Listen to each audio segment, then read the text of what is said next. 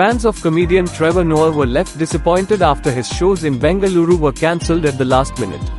Trevor took to X, formerly Twitter, on Wednesday evening and cited technical issues for cancelling his shows. In his tweet, Trevor mentioned that they tried everything but because the audience couldn't hear the comedians on stage there was no way to do a show. Apologizing for the inconvenience, he assured that all ticket holders would receive a full refund. Fans were left fuming after the show got cancelled and many blamed the organizers for the mismanagement. Several people also complained of parking space issues, poor air conditioning, crowded venue and narrow roads. Trevor Noah was scheduled to perform at Manpho Convention Center on September 27 and 28.